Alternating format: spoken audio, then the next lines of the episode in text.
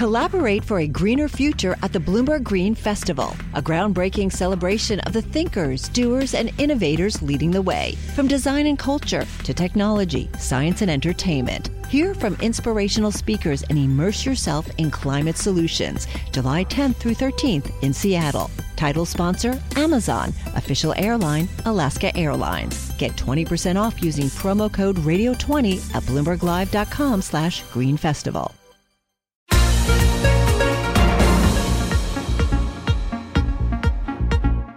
Welcome to the Bloomberg P&L podcast. I'm Pimm Fox along with my co-host Lisa Abramowicz. Each day we bring you the most important, noteworthy and useful interviews for you and your money, whether you're at the grocery store or the trading floor. Find the Bloomberg P&L podcast on Apple Podcasts, SoundCloud and bloomberg.com.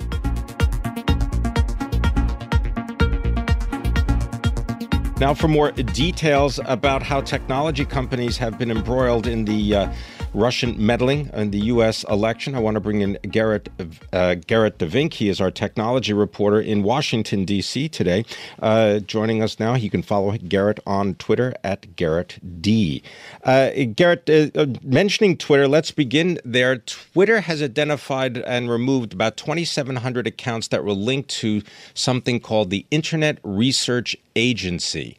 Uh, maybe just use that as a jumping off point to ex- ex- explain what is it that's being investigated and what do we know so far about social media and collusion uh, with uh, Russian uh, actors and um, the U.S. election in, in November. So yeah, we have three hearings over the next two days, one today, two tomorrow, and in all three of them, representatives of Twitter, Google, and Facebook will face questions from lawmakers. You mentioned Twitter, you mentioned the IRA, the Internet Research Agency. So that is the shadowy organization that has been linked to the Kremlin that, you know, the public has known about for several years now, uh, you know, dating back to 2013 even. But all this information that the tech companies has, have disclosed, they disclosed a whole new raft of information last night, Twitter uh, mentioning those 2,700 accounts. As you mentioned, Facebook talking about um, 126 million Americans may have seen content that was generated or shared by Russian linked actors. Now, those numbers are both bigger than what had been disclosed up until this point.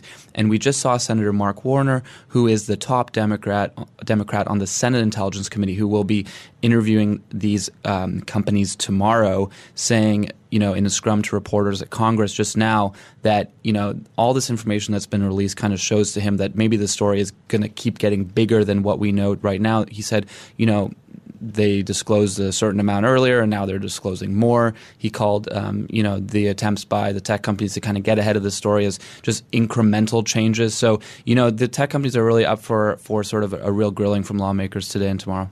Garrett, you know, we think about President Trump's administration as being anti regulation or at least pro deregulation. What's the appetite right now to increase regulation around the tech companies relating to uh, some of this investigation into Russia's interference in the election?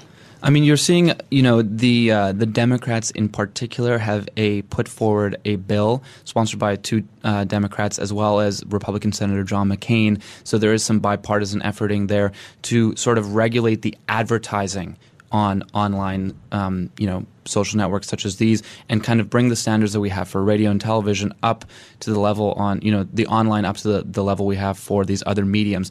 A lot of other senators and, and congresspeople have sort of expressed, you know, they're not so sure. They they want to kind of see how these hearings go before they take a stand, and that's really one of the things that, that's up for debate here. We have some people in Congress saying, you know, this is the bill that we need to regulate advertising on these systems, make sure that um, users of the social networks know when something is political, when it's and who it's been funded by, and other people not so sure yet.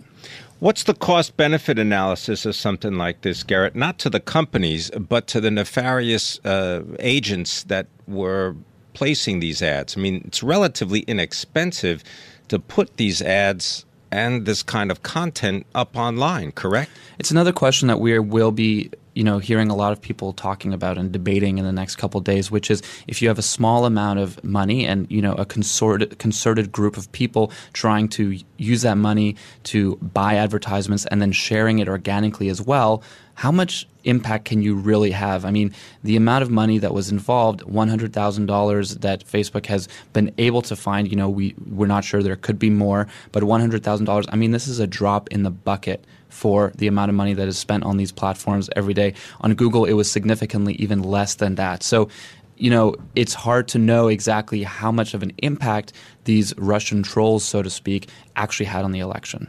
Garrett, I'm sure you've read through the testimony because uh, these big tech giants uh, have released, pre released some of what they're going to say. Can you give us a flavor of the approach that they're taking?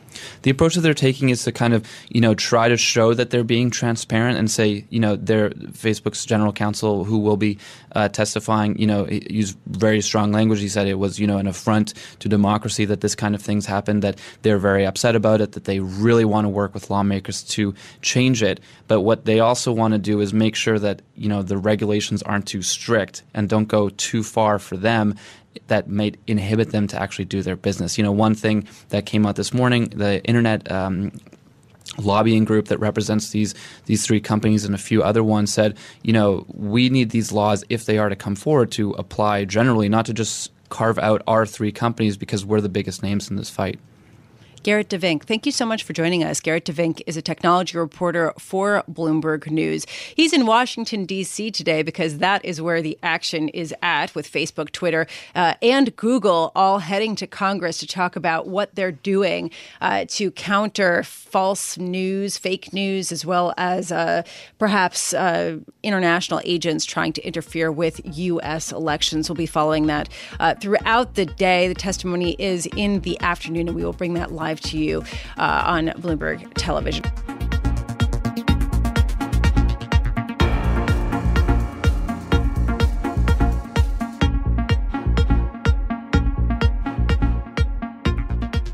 Now want to visit with uh, Noah Feldman. Noah is the Felix Frankfurter Professor of Law of Harvard University. He's also a Bloomberg View columnist, and he is also the author of a new book on uh, James Madison, on the president uh, of J- presidency of James Madison. The book is entitled "The Three Lives of James Madison: Genius, Partisan, and President." Noah, thank you very much for being with us. Um, you know, I, before we get into James Madison, let's talk about just something a little bit more uh, sort of immediate, and this is the indictments that were handed down uh, by Robert Mueller uh, on um, yesterday for um, Paul Manafort and uh, Mr. Gates, and and just the ongoing uh, investigation. Uh, what do you make of this? Where, where, do you think this all leads, and, and why is this starting with an indictment of Manafort? It's starting with Manafort because he is vulnerable if, if the allegations uh, in the indictment are true, he's exposed himself to up to 80 years in prison by essentially lobbying for foreign governments, not telling anybody about it, keeping the money overseas, not paying taxes on it, and then laundering it to pay for things like renovations on his Hamptons house. So he's a weak link, and since he was, for some period of time, for some months, chairman of the campaign, it's a logical thing from a prosecutor's perspective. You start with the weak link. Where it's going, we still don't know enough to be certain. It's very clear that the Russians were trying to make contacts all over the Trump campaign, and the guilty plea of George Papadopoulos offers ample evidence of that. The question is, was there collusion back? You know, did the Trump campaign do anything going back? And it's really much too soon to know that. We don't yet have direct evidence that that did happen. Um, and that's what the investigation is going to turn on. If they can find that, it will look like a success for Mueller, and if not, it'll look like a success for the president. You know, Noah, I want to pick up on that point because you really highlighted that in your column that certainly President Trump seems to view this as a who wins and who loses type of uh, in- investigation, whereas arguably Robert Mueller views this as trying to find out what happened and the truth. And I'm wondering how important is it to sort of see it through President Trump's lens in, in order to figure out whether this will be effective? And even if Trump is uh, impeached, a lot of people think that he will not get expelled from office because the Senate won't convict him. You know, I, like anything where there are two perspectives, it's really important to see it from both directions. And so, from from Mueller's perspective, you know, his career as a public servant comes to fruition whether he gets the president or not. You know, he is going to try to find out what actually happened and provide evidence, and that's how prosecutors typically are, are brought up to see things. But from the president's perspective, and really this is the perspective that's most relevant to our polity as a nation, the question is, does he go down or not? You know, does he end up in history as as Nixon, or does he end up in history as Bill Clinton, bruised and battered, but nevertheless acquitted by the Senate? And so I think it's hard, you know, for an elected official not to see things in those terms. Noah, as far as uh, the role of the uh, special prosecutor goes in this, is there any uh, possibility that the prosecutor will be wrong in, in going after certain people in the sense that we focus on the president, but maybe it had nothing to do with decisions made by Donald Trump? You know, prosecutors are human, believe it or not, and they make mistakes too. In the case of Manafort, assuming that the allegations are, are true, and there's no reason really to doubt that at this stage, the prosecutor will, will pick up some scalps of people who are criminals and have done things wrong um, and should probably be punished for that, but who may not ultimately lead back to the big investigation. And that, for the prosecutor, that's the kind of mistake that you're talking about, I think. It's where you go after somebody, you try to flip them, and they've got nothing to tell. And that may be true, and that happens to prosecutors. Um, and then, you know, the, the bad luck is to the people who committed the crimes in the first place and made themselves vulnerable to being charged and might otherwise never have been charged. Do you think that Attorney General Jeff Sessions is at risk here? I haven't heard anything thus far suggesting that he uh, is personally at risk, especially um, because the the key meeting in which the president apparently pushed Comey um, was one in which Sessions wasn't present. So, you know, I think Sessions looks bad around this, but I don't yet have any indication that he himself is directly in the line of fire. You know, I, I, just also want to follow up on this whole winner versus loser kind of way that President yeah. Trump seems to be viewing this. I mean, there is another aspect to this. We're going to get elections, midterm elections next year, and there is a good chance that should this escalate based on the popularity rankings of President Trump yesterday, uh, that this could definitely impede the Republicans' position in Senate uh, and Congress more broadly. Uh, what, what, what, do you, what do you, what's your take on that? Well, you're absolutely right that in principle, if the president's popularity goes on even further, that should have a gravitational pull on other Republican candidates.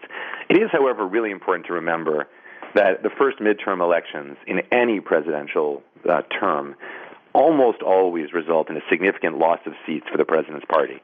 You know, it happened to Bill Clinton, it happened to Barack Obama it's it's quite normal, and so there's going to be some pull regardless. Um, the question is, will that be very disproportionate? And if you look at the way the districts are designed, it's not certain that Trump's um, unpopularity will pull down Republicans that much further in, in many House races, because many House districts are gerrymandered such that they're overwhelmingly Democrat or overwhelmingly Republican, and the base may not care. Noah, just quickly, um, in your book, uh, The Three Lives of James Madison, Genius, Partisan, and President, you, would you say that James Madison was one of the first presidents to really understand the power of public opinion and what was then the media? Yeah, absolutely. It was in um, it was in John Adams's presidency that he and Jefferson decided they needed to start a newspaper of their own, essentially a Republican newspaper, to go against the Federalist newspaper that was being run by Alexander Hamilton. And they wrote very explicitly about this. In fact, Madison wrote a very famous essay called Public Opinion, where he basically said, you know, we didn't think it was going to work this way under the Constitution. We thought that you know, everyone would do his own research. But now we understand that the media affects the way people think. And so if you want to actually ensure that the Constitution is followed, it's not enough to rely on the government officials. He was thinking of the Adams administration. You actually have to rely on the media to inform the people. Sounds fascinating. A new book, The Three Lives of James Madison, Genius, Partisan, and President by Noah Feldman, who just joined us. Felix Frankfurter, professor of law at Harvard University, also a Bloomberg View columnist. This is Bloomberg.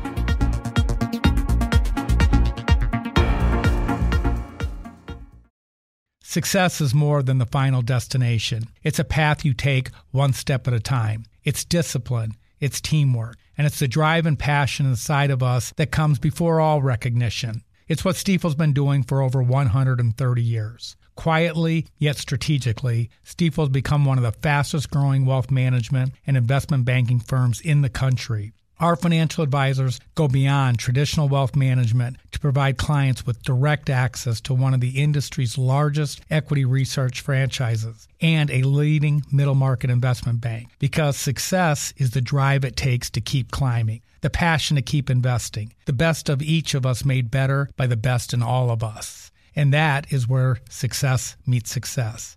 Start your journey at stifel.com. That's S T I F E L.com. Stifel Nicolaus and Company Incorporated, member SIPC and NYSE.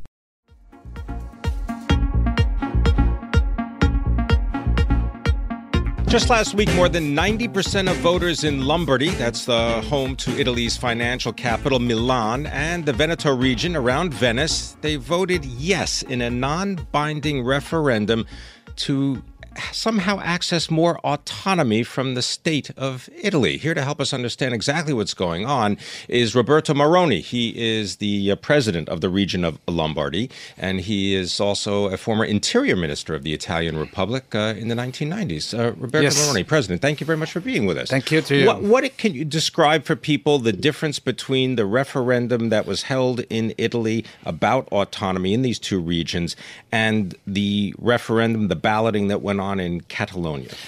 It's uh, very simple. Uh, the referendum in Catalonia was something against the Spanish constitution. Uh, what we did in uh, Lombardy and Veneto is something to uh, to make the Italian constitution to apply the Italian constitution, in particular a reform of the constitution which took place 16 years ago. Uh, the reform was uh, we uh, the regions can ask for more powers, more competencies, and more money. In these last 16 years, no regions got new competencies, new powers. Why? Because the Italian government was always against giving money and competencies. That's why we did the referendum. Uh, it's a non binding referendum, yes, but from a political viewpoint, uh, this gave me power more than 3 million Lom, uh, Lombard people went to vote, and this is the difference in a ne- ne- tough negotiation with the government. President Maroni, can you just uh, take a step back and explain is it a coincidence that we're seeing these independence or autonomy movements in the economic capitals of a number of European regions because the Catalonia region is also the economic capital of Spain, much like Lombardy. I don't think it's a coincidence. Uh, the problem is that Europe is not working. Uh, the governance of Europe, from a political viewpoint, is not working. It's a sum of individual member states. Each of them is working as individual member states. We have nothing such as the US system, federal system, and this uh, uh, is um, means that many important regions, such as Catalonia, Lombardy, and Veneto, want Europe to change. I think, I hope that what is happening in Europe uh, is heard by the European Union, the European Commission, the European Parliament, because we need to change. Uh, the governance of uh, uh, Europe from a Europe from a political viewpoint. This is the signal I think uh, people has uh, done with our referendum and also in Catalonia. What would you like to see changed? Uh, because I, I, believe that one of the points during the referendum was that the two regions account for about 30% of the economic uh, output of Italy. That includes industrial, agricultural, services, finance, and so on. Do you want more of the tax money to stay in northern uh, Italy rather than go to places in southern Italy and Sicily? Yes, exactly. We pay a lot of taxes. Uh, uh, if you, the difference between what we pay in taxes and what we get back from the state, from the government, is a huge uh, uh amount of taxes. Is 54 billion euros per year. The difference. I want at least half of this amount. 27 billion euros will let me to lower the level of taxation for companies, uh, to increase investments from abroad, and to put Lombardy on the top of the regions in Europe. I'm trying to understand. You were saying Europe is not working, the European Union is not working, and so that's why the economic powerhouses in Europe are uh, sort of putting their foot down. What would you like to see on a European Union level that would make it work? Uh, what we call the Europe of the regions, not of 28, 29, 28 member states. Uh, we have 10 million people. Uh, we would be the sixth uh, country in Europe. Um, but we don't count. We, we, as Lombardy region, don't have any power to interfere with uh, European decisions. Uh, that's why we want to Europe to move from what is now 28 member states uh, into the Europe of the regions. Uh, taking into account that Lombardy, Catalonia, and regions uh, are something mm, special. That's uh, our our vision. President Maroni, and that that's highly radical. That's basically saying break up Italy, break up Spain. It's not about them. It's Lombardy and it's Catalonia. Is that what you're asking for? Uh, we are um, asking in uh, uh, we are, what we want is that Lombardy, Veneto, the regions, the power, the powerful regions in in Europe can be taken into account more than what is now. Uh, we don't have nothing against Italy, of course. Our referendum uh, was uh, inside uh, the nation, Italian nation, but I think that it will be useful also for Italy and the regions in the south if uh, if uh, Lombardy is more has more money and more competences and power. All right, so it seems to be that there's this conflict between the political unity, let's say of Italy or even in Spain, with the economic and financial reality, which is this is all about money, right? You're a rich yeah. region. You don't want that money to go to regions that have less money. Yet I, I don't want money to go to the Italian government because they don't use our money the right way. I, I am willing to give money to the regions, directly to the regions of the South, uh, in a B2B relationship. This is what is useful for the South. Uh, this is my vision. And now we are trying to with the government to find a solution, a common solution, uh, not against the government, not against Italy, but for the help of the region of the South. Roberto Maroni, thank you so much for being with us, president of the region of Lombardy, uh, which is his presidency is based in Milan, in Italy. But he is joining us in our Bloomberg 1130 studios in New York.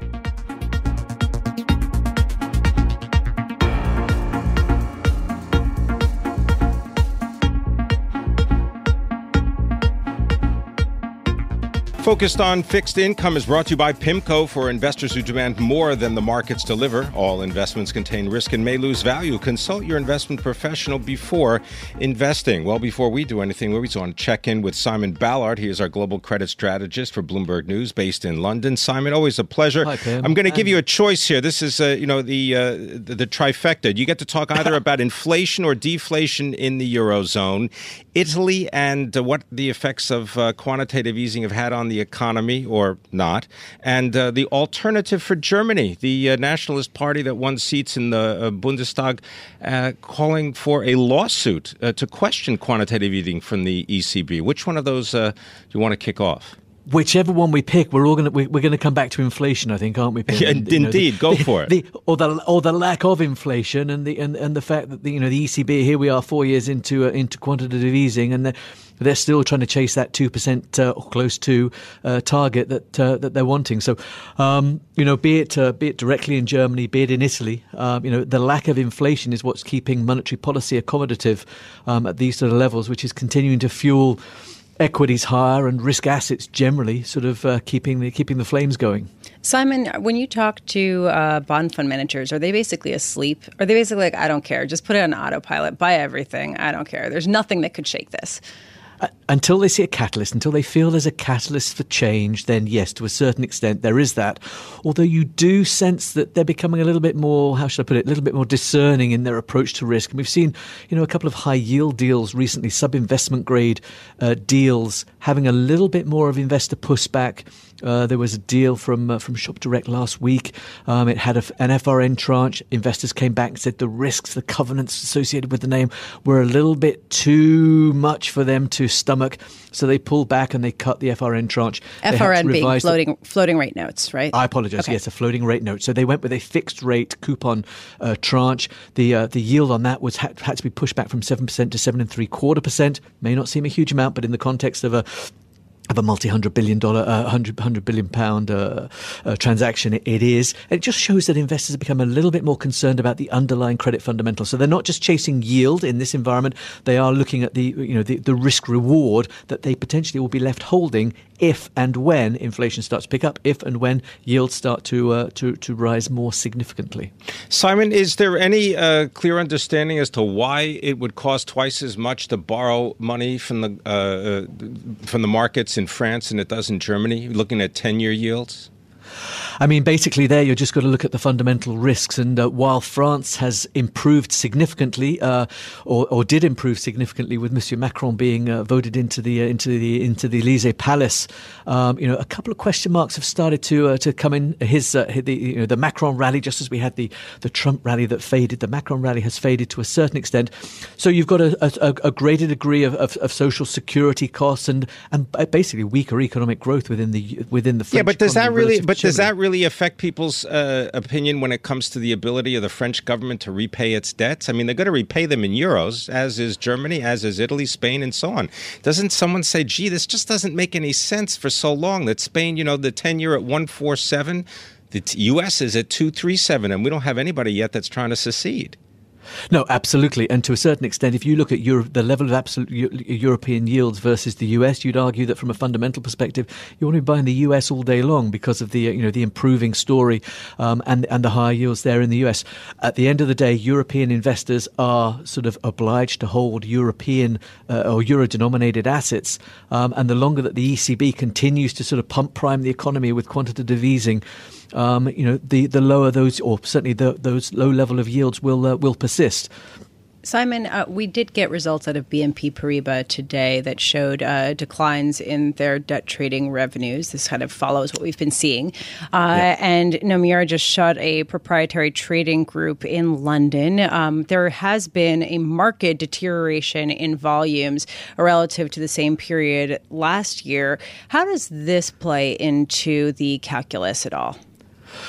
Well, again, you know what we've seen here is a reiteration across the uh, the banking sector and across many industries, should we say, um, of the challenging market conditions that uh, that traders and uh, and investors face.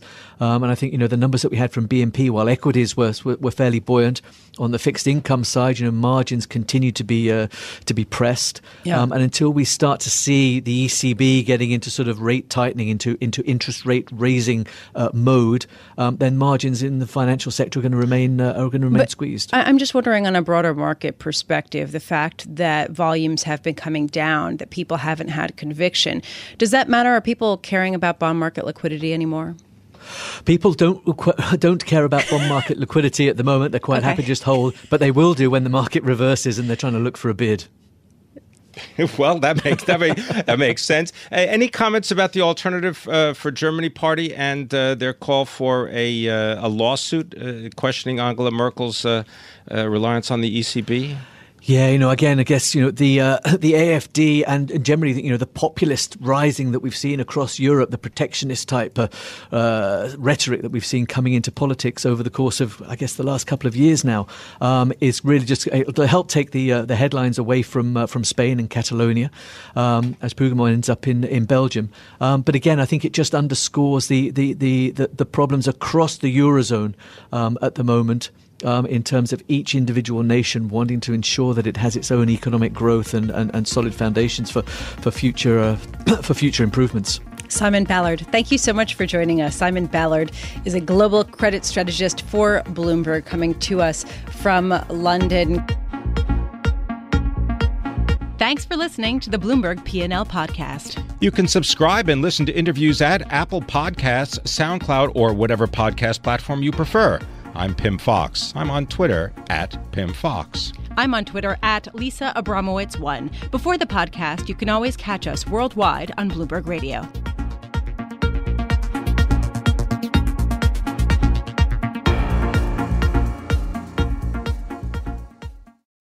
Collaborate for a greener future at the Bloomberg Green Festival, a groundbreaking celebration of the thinkers, doers, and innovators leading the way. From design and culture to technology, science, and entertainment. Hear from inspirational speakers and immerse yourself in climate solutions. July 10th through 13th in Seattle. Title sponsor Amazon. Official airline Alaska Airlines. Get 20% off using promo code radio20 at bloomberglive.com slash green festival.